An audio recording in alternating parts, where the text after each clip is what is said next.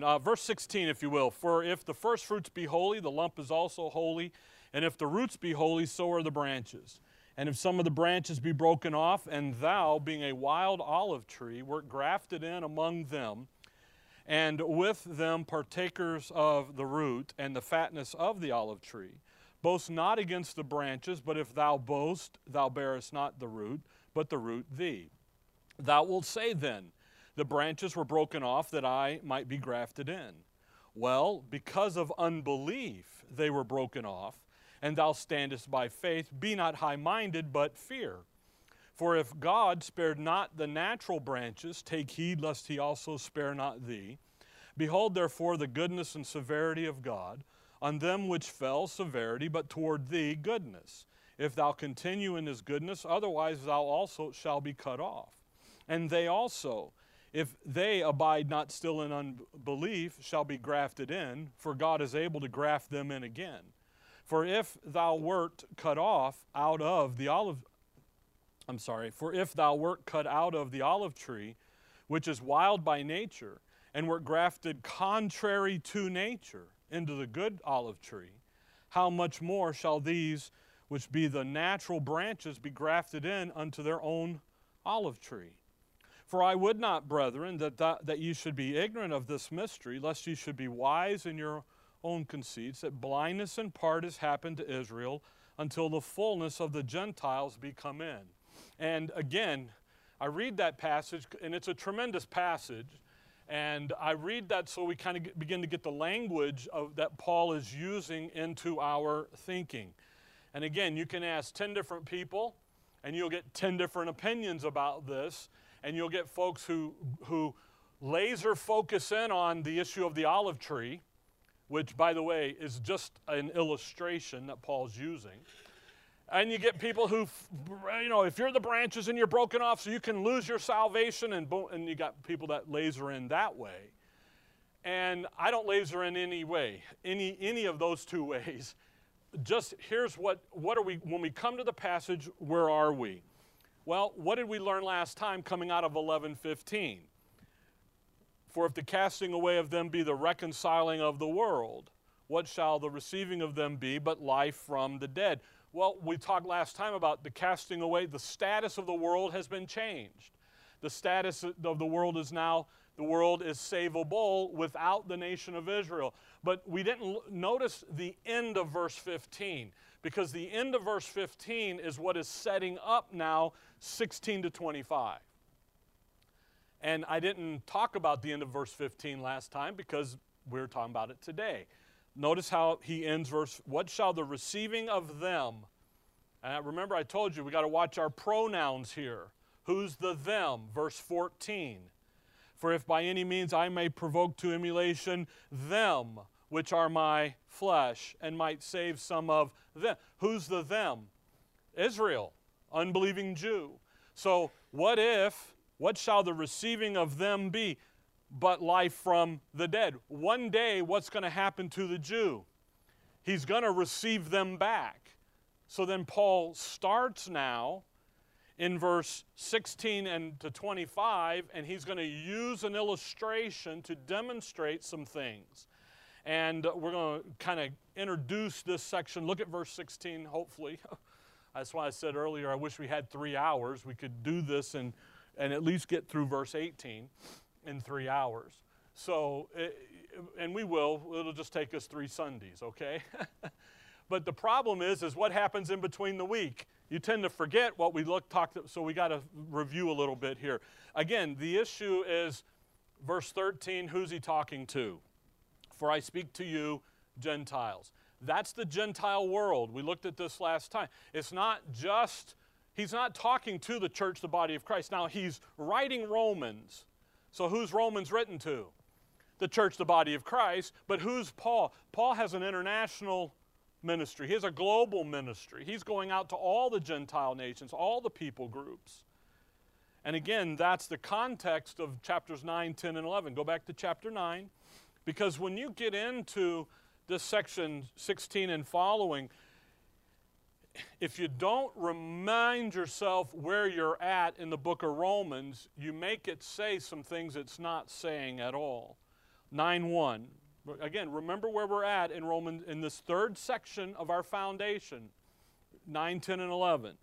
I say the truth in Christ, I lie not, my conscience also bearing me witness in the Holy Ghost, that I have a great heaviness and can you sorrow in my heart, that I would could wish that myself were accursed from Christ for my brethren, my kinsmen according to the flesh, who are what? Israelites. Okay?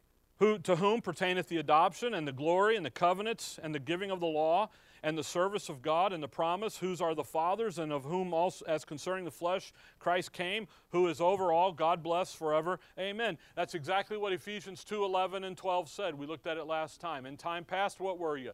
You're uncircumcised, you're without Christ, you're without God, you're aliens, you're strangers from the commonwealth, you're cut off. That's your status. Who's the favor? Israel is. Why? Because it's to whom pertaineth. So for 1,500 years or better, who's the main people? God's people. Israel. Now look at verse 6. Not as though the word of God have taken none effect, for they are not all Israel which are of Israel. And that's now the issue in chapters 9, 10, and 11. Come over to chapter 10. Chapter 10, verse 1. The issue now is, is what has dispensationally happened to Israel. Why is this happening to Israel? What is Israel? They are what? Cut off. They're cast, they have stumbled, they have fallen, they're cast away. Why is that? Well, not all Israel are Israel. So there's that remnant, and he builds that remnant doctrine so that you understand that there is a little flock, there is a, and they belong in Israel's program, but the rest of everybody is what? Apostasy, unbelieving. 10:1. Brethren, my heart's desire and prayer to God for the church, the body of Christ. No, it's for who? Israel. That that what was what would happen?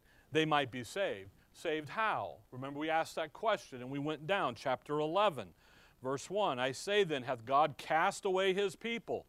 God forbid, for I also am an Israelite of the seed of Abraham, of the tribe of Benjamin. God hath not cast away his people, which he foreknew. Well, wait a minute. You just telling me he, they, they are, and now he said, well, they are because of unbelief, but what is he doing now? He's changed the status of the world, verse 15, that he can now do what? Go in and deal with the Gentile world, the unbelief, the heathen, the unbelievers, directly, without having to go through that channel of blessing, Genesis 12 of the nation of Israel. So, what's happened to Israel dispensationally is the issue here. God has changed their national status, their favored status. He's interrupted their program.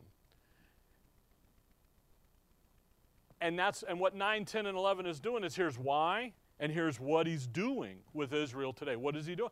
Hey, if you're gonna if you're going to believe me and believe my word, believe what the Apostle Paul is sending to you. Remember, we looked all through Acts.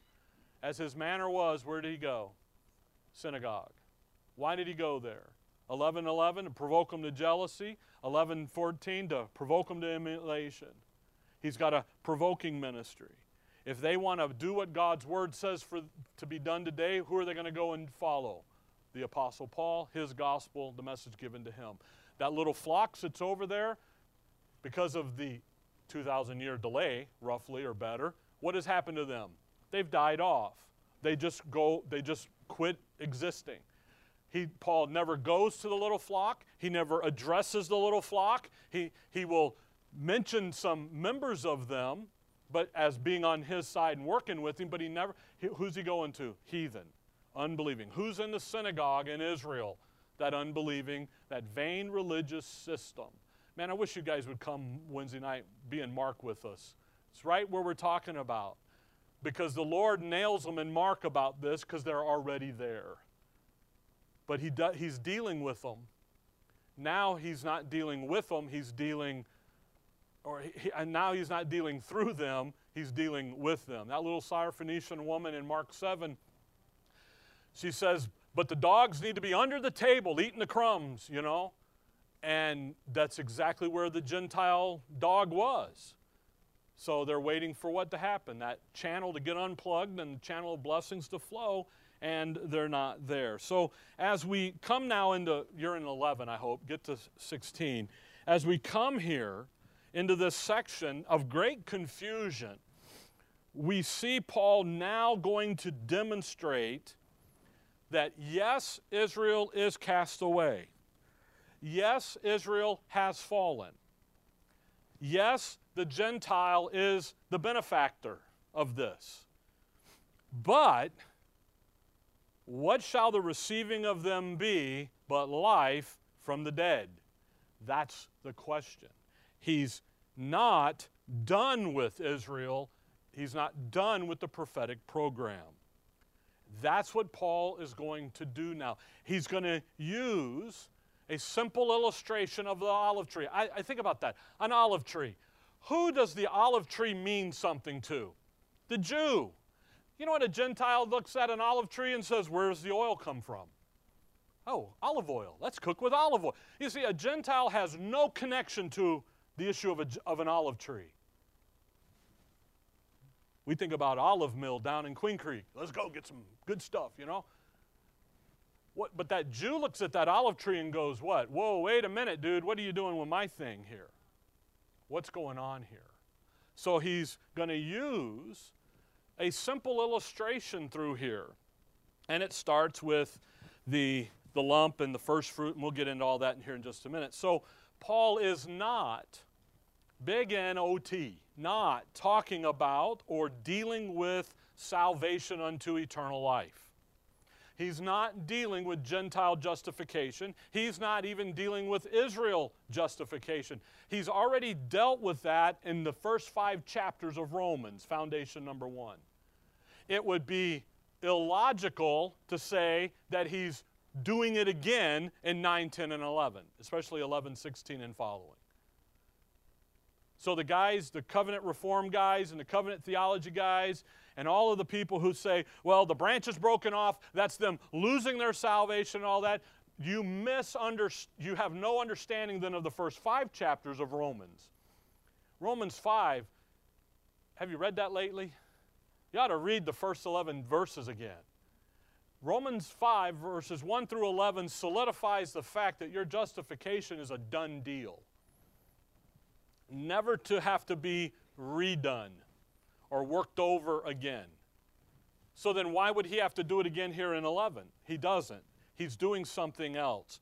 So, number one, Paul is not dealing with salvation unto eternal life or forgiveness of sins. He's already done that. Number two, Paul is referring to the fact that he is talking to the Gentiles, and he's talking about the fact that the Gentile world and the status of the world has been changed.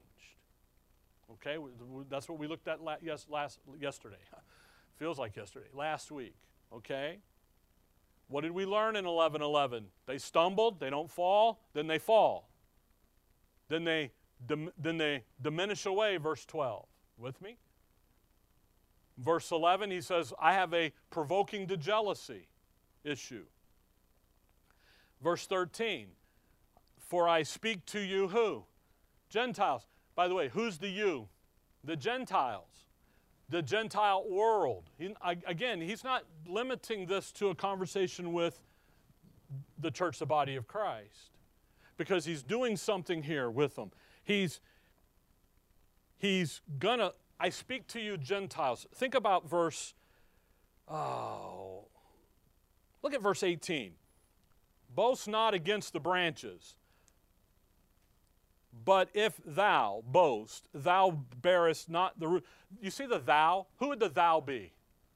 The Gentiles, the you, the ye, thee, that, you know, the, the, that group.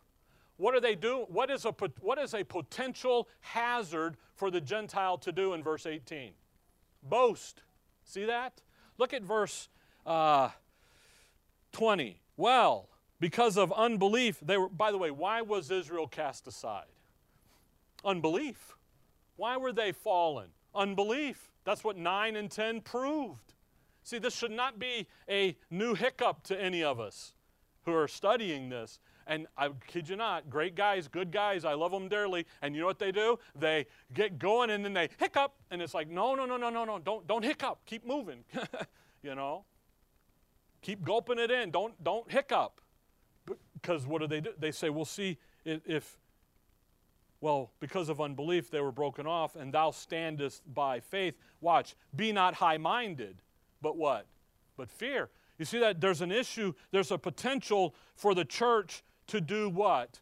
To do this, to be high minded.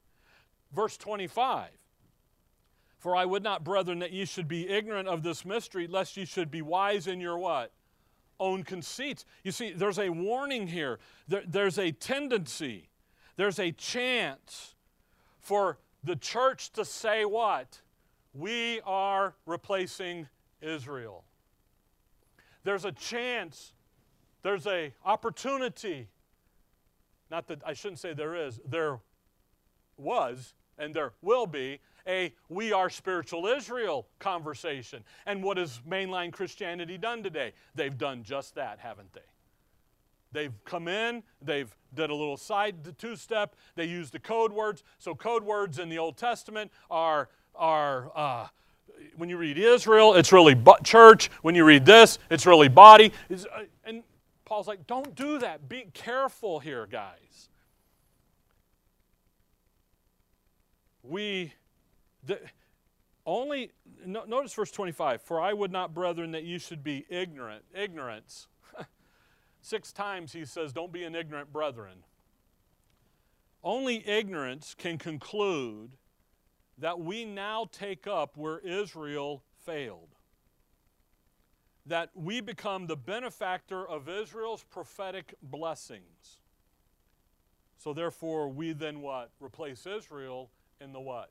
The prophetic program. Only ignorance runs in that line. That's what Paul's saying in verse 25. Don't be in that line. Don't operate in ignorance. Understand what's going on.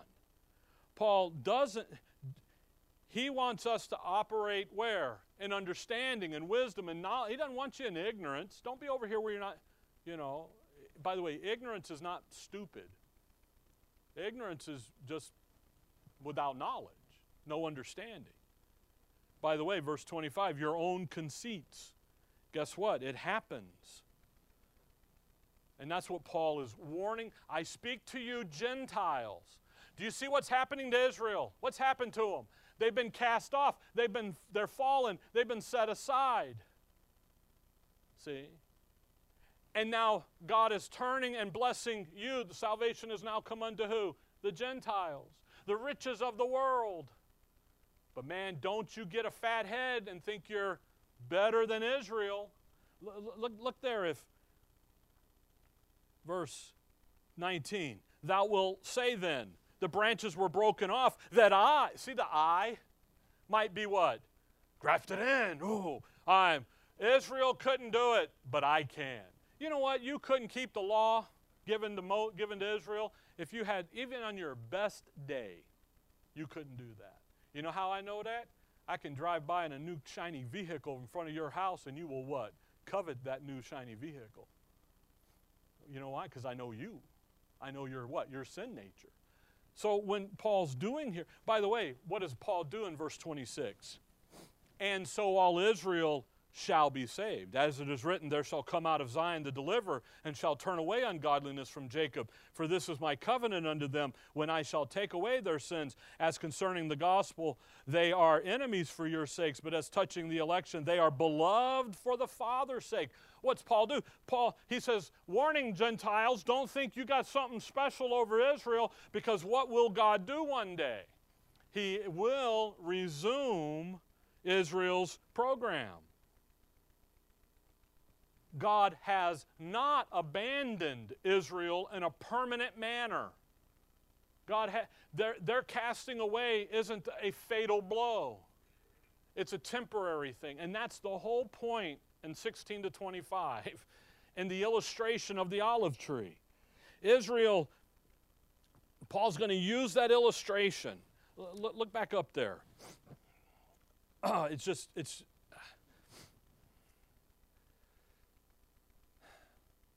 Verse 17 And if some of the branches be broken off, and thou, that's the Gentiles, being a what?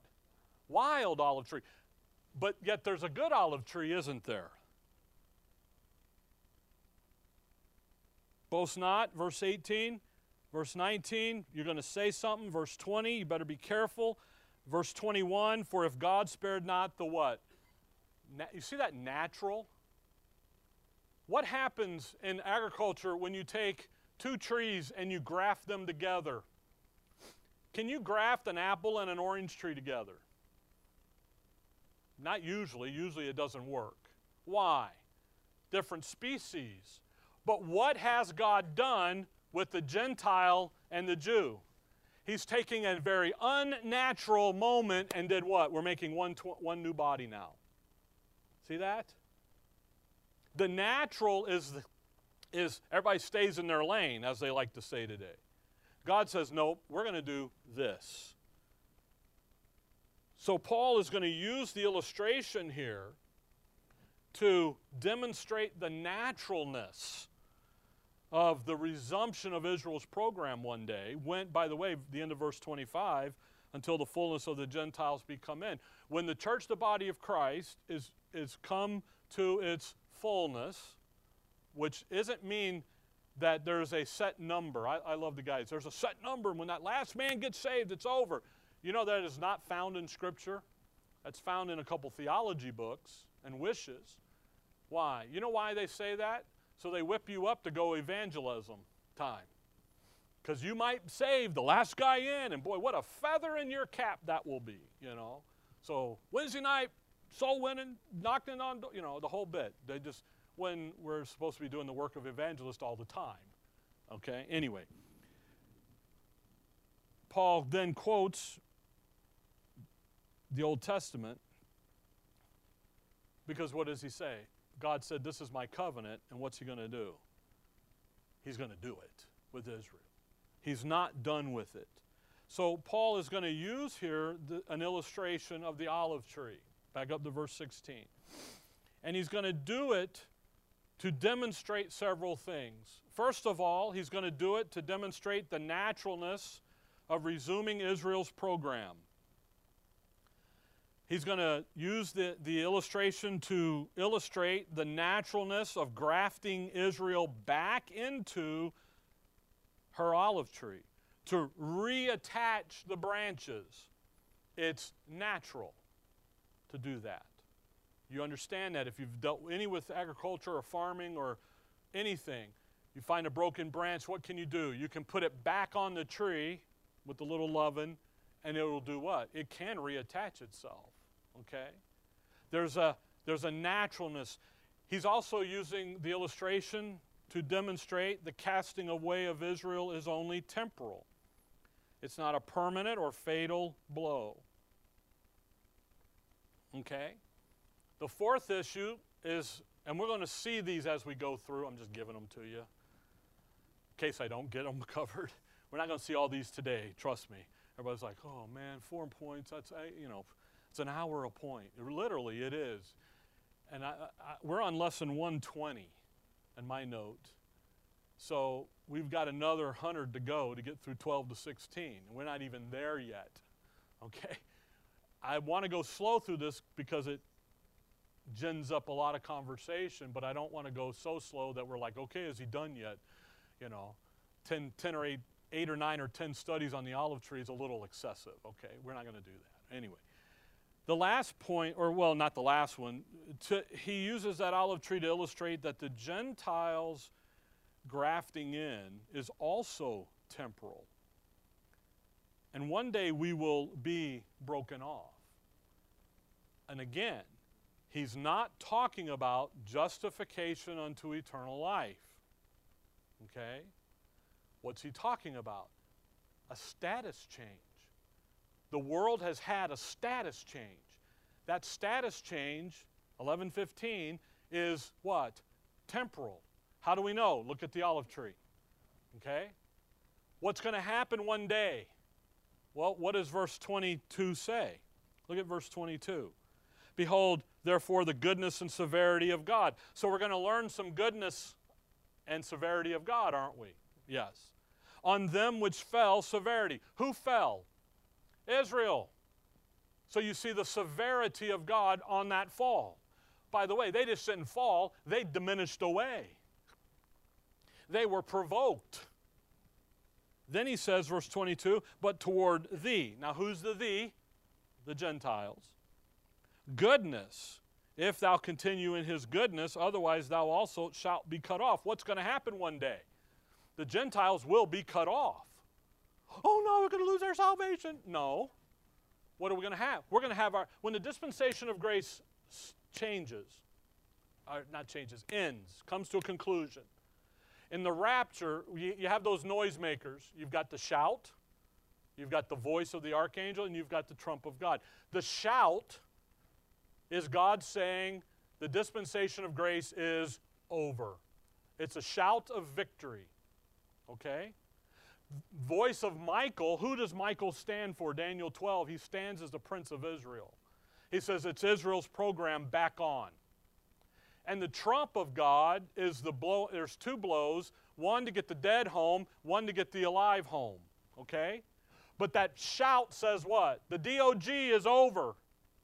What does that do to the Gentile world? Breaks them off, changes their condition. Now, what do they have to do? They got to go crime black, crawl back under the Abrahamic covenant and bless Israel to get the blessing, or go and trust in the God of Abraham, Isaac, and Jacob, be certain, do the whole. Now that wall's what? Back up. So when we talk here about, when Paul talks here about breaking and being broken off, he's not talking about you lose your salvation. He's talking about when? When the fullness of the Gentiles come in. By the way, that's how you know what that means. Because the Lord in the Old Testament will use the times of the Gentiles.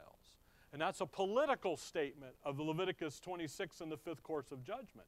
This is the fullness of the Gentiles. Okay? We'll get down there, we'll look at that. And if not, again, remind me, because there's just so much here. Okay? Now, look at verse 22. Let me ask you a question. He says, But toward thee goodness, if thou wilt continue in his goodness. Has the world continued in his goodness over the last 2,000 years? No, it has not. So then, what could God have done? He could have cut him off at any time, couldn't he? As soon as he took Paul home, he could have said, You're done, we're done. But he didn't, did he? What, did, what do we begin to see? We begin to see his what? His long suffering. We begin to see his grace. Do you know when you woke up this morning and you were still here? You're now wonderfully involved in another day of his grace. And you ought to look at it that way. Now, God, I mean, God has the, because of the dispensational change, because of the fall of Israel, because of the status of Israel, God has the ability to go do something for humanity now. When humanity, when, man, when humanity has already done what to him? Rejected him. And he can say, Here's my goodness. So, as we again come into this section, mostly introduction uh, up here so far, we see Paul is going to demonstrate using the olive tree the naturalness of resuming the prophetic program, the naturalness of grafting Israel back in, the temporary status, therefore, of Israel being cast away, and then the temporary status of the Gentiles being grafted in. And, and again, got to remember where we're sitting contextually. Why is Israel broken off? Well, what does verse 20 say? They were broken off because of what? Of unbelief. See? And that's the whole of 9, 10, and 11. Is the reason Israel's in her predicament is because of her unbelief. What's going to put the Gentile world in the same predicament one day? Unbelief. So when Paul speak, I speak to you Gentiles, verse 13. He's speaking to them in this section. One, be careful Don't get high minded. Don't get big fat head. Don't think you're something special when you're really not. you're ungodly. You're an enemy. You're a sinner. And then also, we have to remind ourselves of the end of verse number 11 that of that issue of provoking them to jealousy. And then in verse 14 the issue of provoking them to uh, emulation that issue of being the copycat. So as we dive in here what are we again what is paul speaking to the gentiles about? What does 1111 say well, have they stumbled that they should fall? God forbid. But rather through their fall. So they do fall. What's the result of their fall? Salvation is what? Coming to the Gentiles. Do you think that's going to provoke Israel a little bit? Oh yeah, most definitely. Why? Ephesians 2, 11 and 12. We looked at last time. What's our condition? Without Christ, without hope, without God, aliens from the commonwealth of Israel. That's in, that's in there. The beep is in there, okay? Or it's over in that side of the room somewhere, all right? See, that's the issue. What is he doing? He's provoking them. Verse 12. Look at verse 12. Now, if the fall of them be the, notice, the riches of the world. Do you know that the world is rich and they don't know it? They are rich. Come back to chapter 2 of Romans. And again, folks, we have seen this already, chapter 2 of Romans. They, they don't understand how rich, the world doesn't understand how rich they are. Now, by the way, being rich doesn't mean. You, you, you, ever hear the story about the guy who owned the first oil field in Texas and didn't know it? It's an old farmer, an old rancher, and he's basically bankrupt, sells his ranch out to the oil company, but it wasn't an oil company at the time, it was just another man, for literally not even, less than pennies on an acre. Poor house, the oil guy comes in, drills down, pumps out, and he's a multi billionaire today. What's the difference? The oil guy knew what he was looking at, the rancher had no clue. One is ignorant, one is what? Wisdom and knowledge, understanding. One knows nothing until what happens. Well, you guys remember the Beverly Hillbillies? Up from the grave, up from the, you know, Texas gold or Texas tea or whatever, coffee, whatever it was. How did he know that? How did old Jed know that? The writers told him, but I get that. But he went and did what? Went to see somebody, got some information, and realized how rich he was. See? The world is rich. They just don't believe it. They don't know it. Being rich doesn't mean that they're going to, that it doesn't say that they all will believe it. See? It's unto all, the world's rich, but what? It's only rich if you know what you're looking at and looking for. You follow that? All right, Romans 2. Look at Romans 2. Look at verse 4.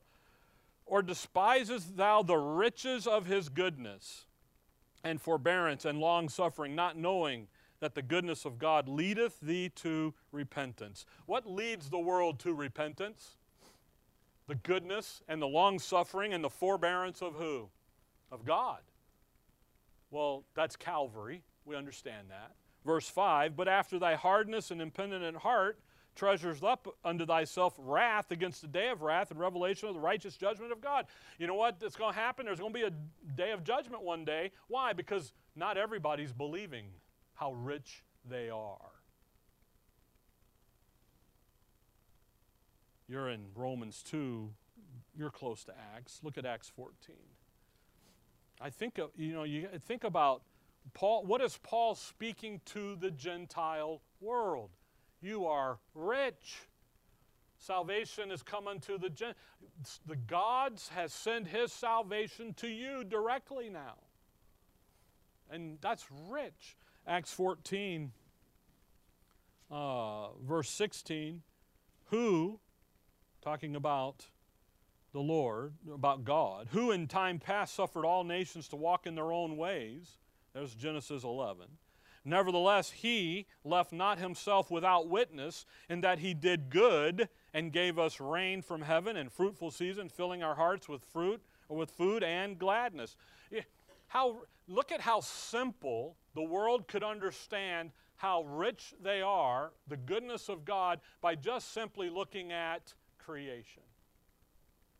See that? See how simple that, this isn't this isn't brain surgery. I talked to Lay yesterday. I went and saw him. He had the surgery on his legs. It took him like five hours to do that surgery. That's not a simple surgery when you're taking someone's legs. You got to get in there and get all the little things done. God says, I'm going to keep it simple, stupid. I'm just going to send rain and the seasons and look at. You just got to believe me. And they say, What? No, thank you. Come back to Romans 11. I got to get going. Hey, all the sideline stuff. Verse 13. Again, what is the rich? The world is rich. It just doesn't know it. And I know there's a crazy idea out there coming out of 2 Corinthians 5 that everybody has been had their sins forgiven. So there's people in hell with their sins forgiven, and they just didn't know it. That's not the case at all. That's not what Paul's getting at. When he says the riches of the world, he's talking about what's available to the world. What are they sitting on? They're sitting on an oil field and they don't know it. They're over here doing something else. So he says, verse 13, For I speak to you, Gentiles. And again, you have to follow and pay attention to the pronouns. You, Gentiles. Verse 17, And if some of the branches be broken off, and thou, who? The Gentiles, being a wild olive tree. Notice we're a wild olive tree. Wild, uncultivated, not taken care of. Wild, we're not producing good fruit if we're producing any fruit at all. We haven't been fertilized. We haven't been dunged around. We haven't been taken care of. We're just out there in the wild. You go down to that olive farm down there, and you saw, I was talking to a, one of the guys working. I said, Well, where is the farm? He goes, Oh, it, I can't tell you. It's a hidden secret. I'm like, That's fine. It's just not here. He goes, Oh, no, this is for you tourist people here. We got to, you know, why? Because they're out there, and what do they do? They keep it clean. They take care of it. They keep it watered. They keep it fertile. What are they doing to it? They're protecting it. There's Israel. There's the good olive tree. You and I, what are we? We're, just, we're nothing but wild, man. You're just, boom, you're gone. Verse 17, we're grafted in among them. Again, who's the them? Verse 14, my flesh, Israel. And with them partakest of the root and the fatness of the olive tree. So again, you have to watch the, the, um, the pronouns here. By the way, verse 20, because of unbelief, they, there's the them, there's Israel, We're broken off. And thou, there, there's you, the Gentiles. So you have to pay attention to these as we go through here. And again, Paul is using this illustration, this language of the olive tree, because who is he provoking? Israel. He's not provoking the little flock. They're set. They're case law. They're done. He's not provoking, he's over here provoking Israel to jealousy, to emulation. He's over here dealing with the Gentile world. That's why he's going to that's why he uses the olive tree. He doesn't have anything to do with justification. It's already answered and dealt with.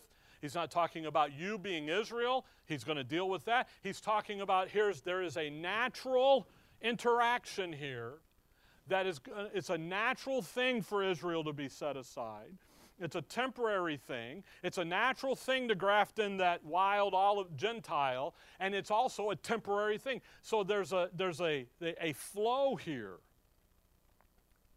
Paul uses the Jewish illustration again to provoke Israel.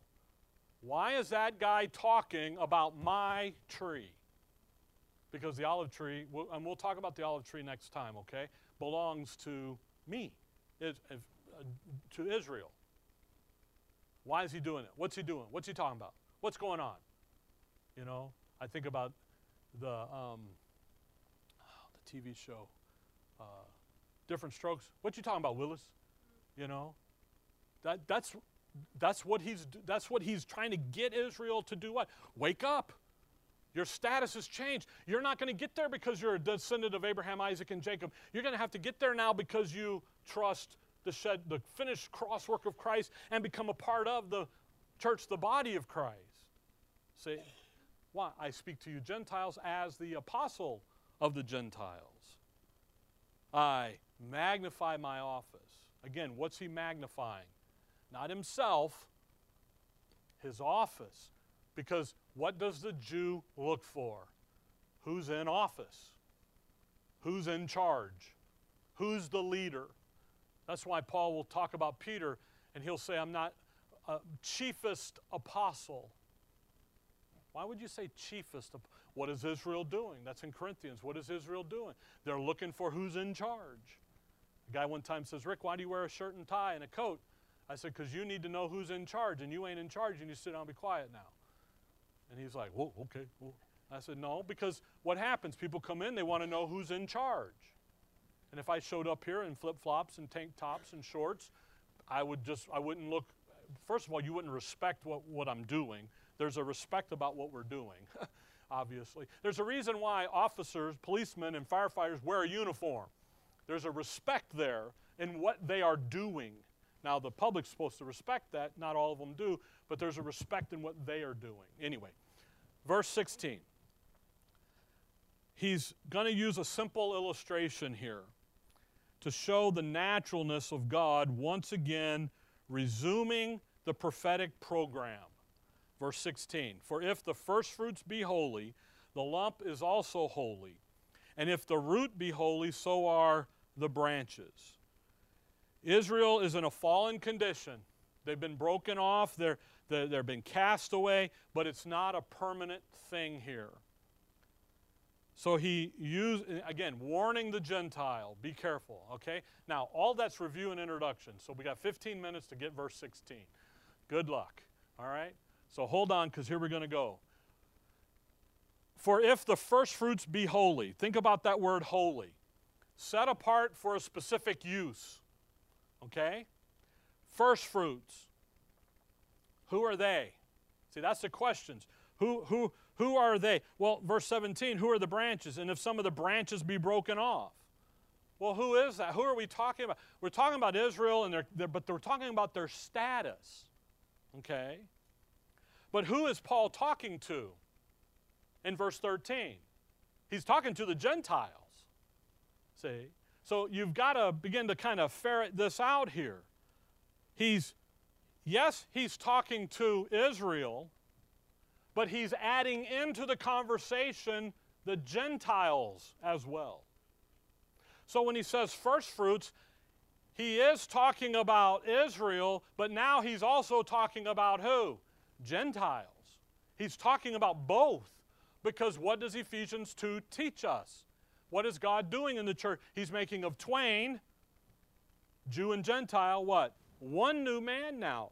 So when you get into here, you, you have to begin to kind of pay attention to what's going on. And again, verse 20, why are they broken off? Well, because of unbelief. But then what does he say to you? Be not high minded, but fear. See how he's got both? He's talking to a global audience. You see, I hope you see that. He's not talking to the little flock. By the way, he never deals with the little flock. He's dealing now with a global ministry, an international ministry. He says, Look at what happened to the Jews, and look at what is happening to you, Gentiles. Look at what happened to what happened to the Jews. They were broken off.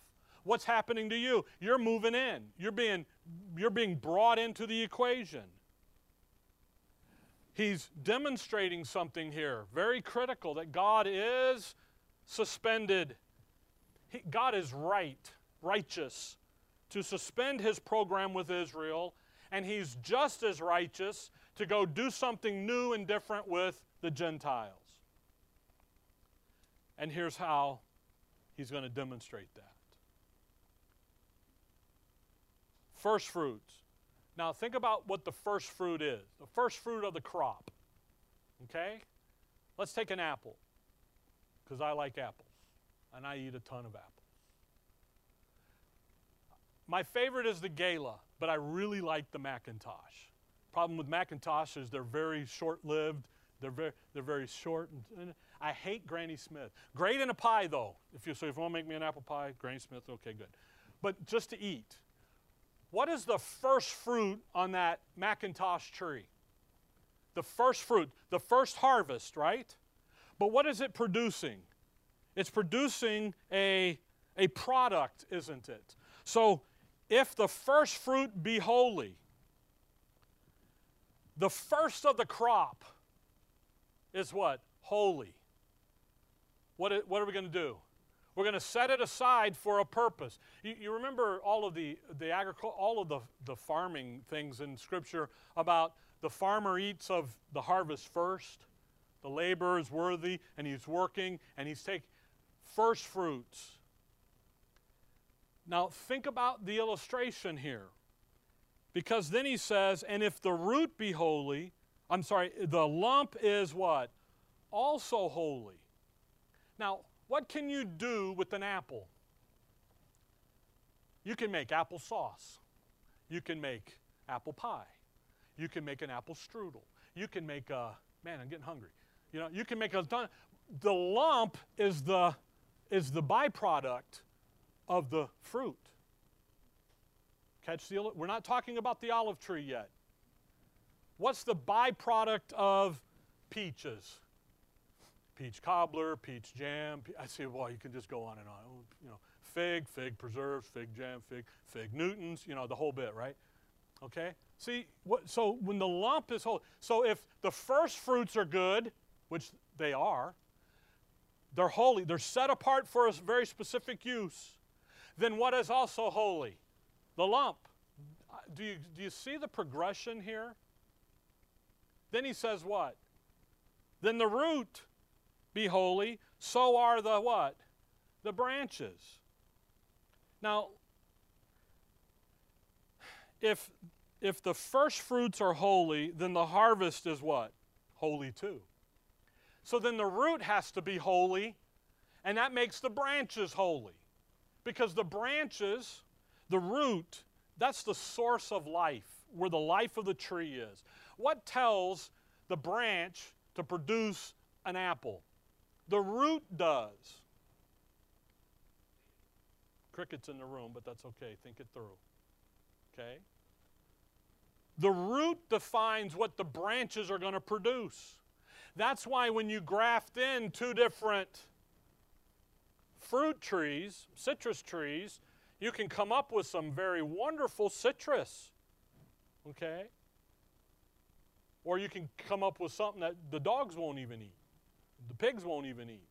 See? Why? Because the roots is the issue. If the root is holy, then obviously so are the branches.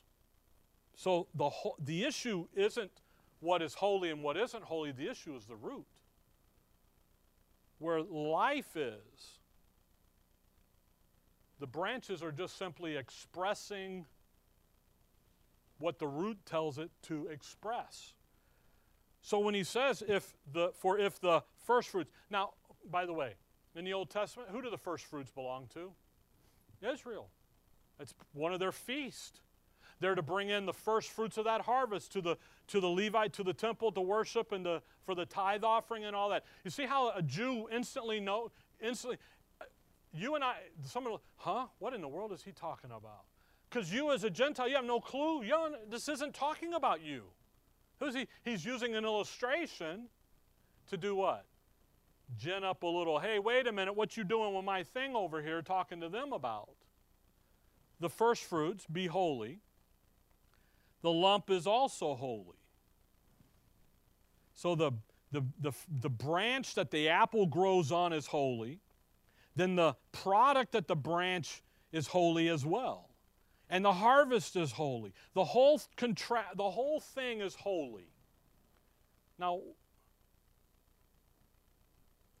you got to grasp that principle because that's what he's going to use now through the rest of it because he's now going to begin to talk about a good olive tree and a wild olive tree. And the fact is, is that he took these two and he's put them together. He took an unnatural event and made a. Look over with me at 2 Corinthians 5.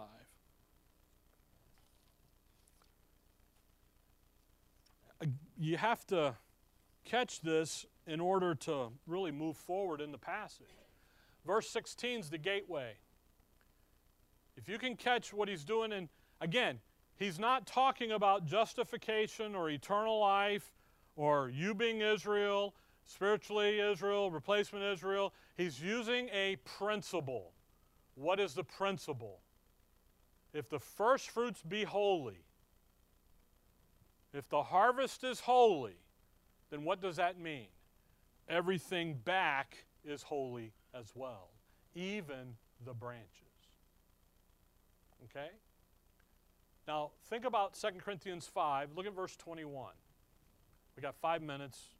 We'll do this, and then we'll pick in 17 because if I start the issue of the olive tree, then we will be here, and it's Mother's Day, and I don't want to be here. We'll do it next time, okay? I, I love mothers and everything, and I love studying and teaching even more, but it just won't, it'll just cut in, and then you'll look at me and you'll hate me, and I'll get the daggers coming at me from the looks, okay? But just look at 2 Corinthians 5. Look at verse 21. Think about the natural and the unnatural thing. For he hath, see that word made? Him to be sin for us, who knew no sin. The He is God the Father, made Him, God the Son, to be what? To be sin.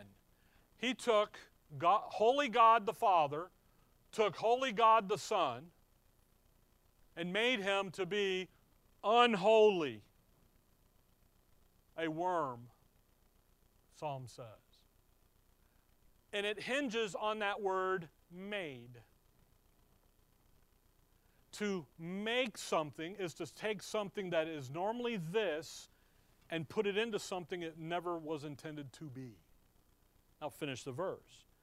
That we might be what?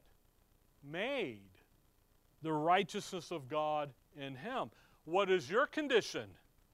Romans 5 sinner, ungodly, without strength, dead, aliens, outside, strangers, without God, without hope, no Christ. And then what does he do? He makes you into something.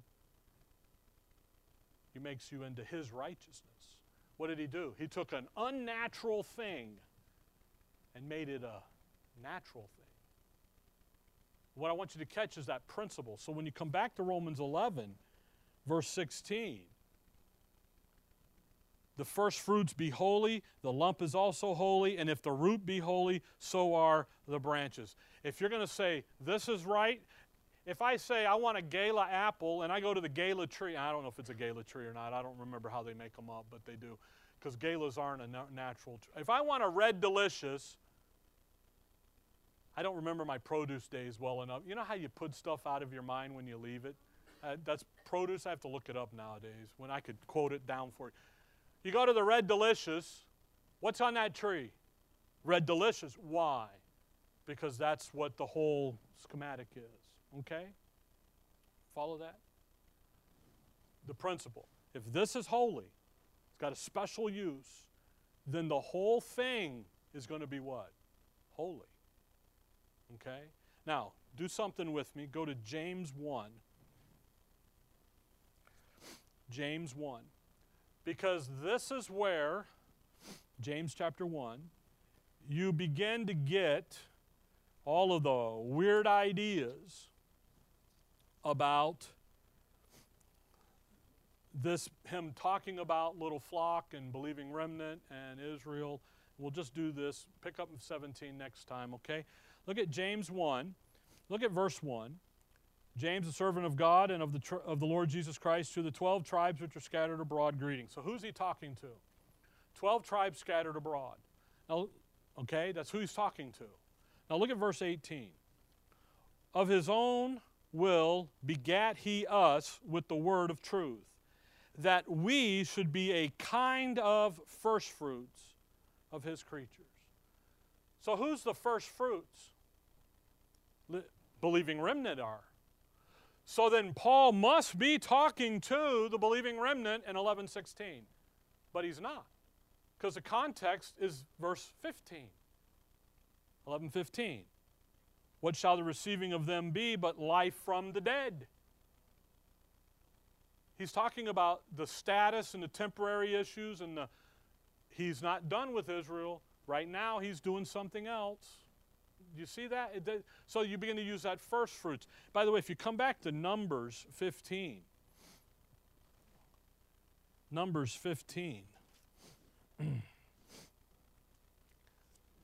In Numbers 15, Moses gives them uh, the law here. Verse 17 And the Lord spake unto Moses, saying, Speak unto the children of Israel, and say unto them, When ye come into the land whither I bring you, then it shall be that, that when ye eat the bread of the land, ye have offered up a heave offering unto the Lord. Ye shall offer up a cake of the first of your dough for a heave offering, as ye do the heave offering of the threshing floor, so shall ye heave it. Of the first of your dough, it shall give you the Lord. Uh, give un, uh, shall get ye shall give unto the Lord an heave offering in your generation. That's what Paul's pulling on, but he's pulling on the principle. Why? He's provoking Israel to jealousy. You follow? Okay. So in 11:16, here's the gateway. What's the principle? If it's going to be said of this to be right, then it's got to be right where? All the way down. Okay? Because what's going to happen? Here's the, what's been said of Israel. What's their status? Cast away, cut off. So then what is it? All the way down, they are broken off. What's the status of the Gentile? The riches of the world. Salvation, the status change. So what's going to happen to it? All the way down, you're grafted in. And what happens is, by the way, in verse 17, they root in on the fatness of it and all this stuff, and we'll talk about that as we get there. I'm trying to stay out of the olive tree so bad, okay? But you, so you just have to catch. 16 is setting the principle. That's all 16's doing. If it's good here, it's good all the way. If it's bad here, it's bad all the way. Okay? All right. Father, we thank you for the morning, Lord. We thank you for your word, for the study of it, and the look into it. And uh, even as we go through the slower of the things here a little bit, that we would just grasp what you have for us to see in it. In your name we pray. Amen. All right.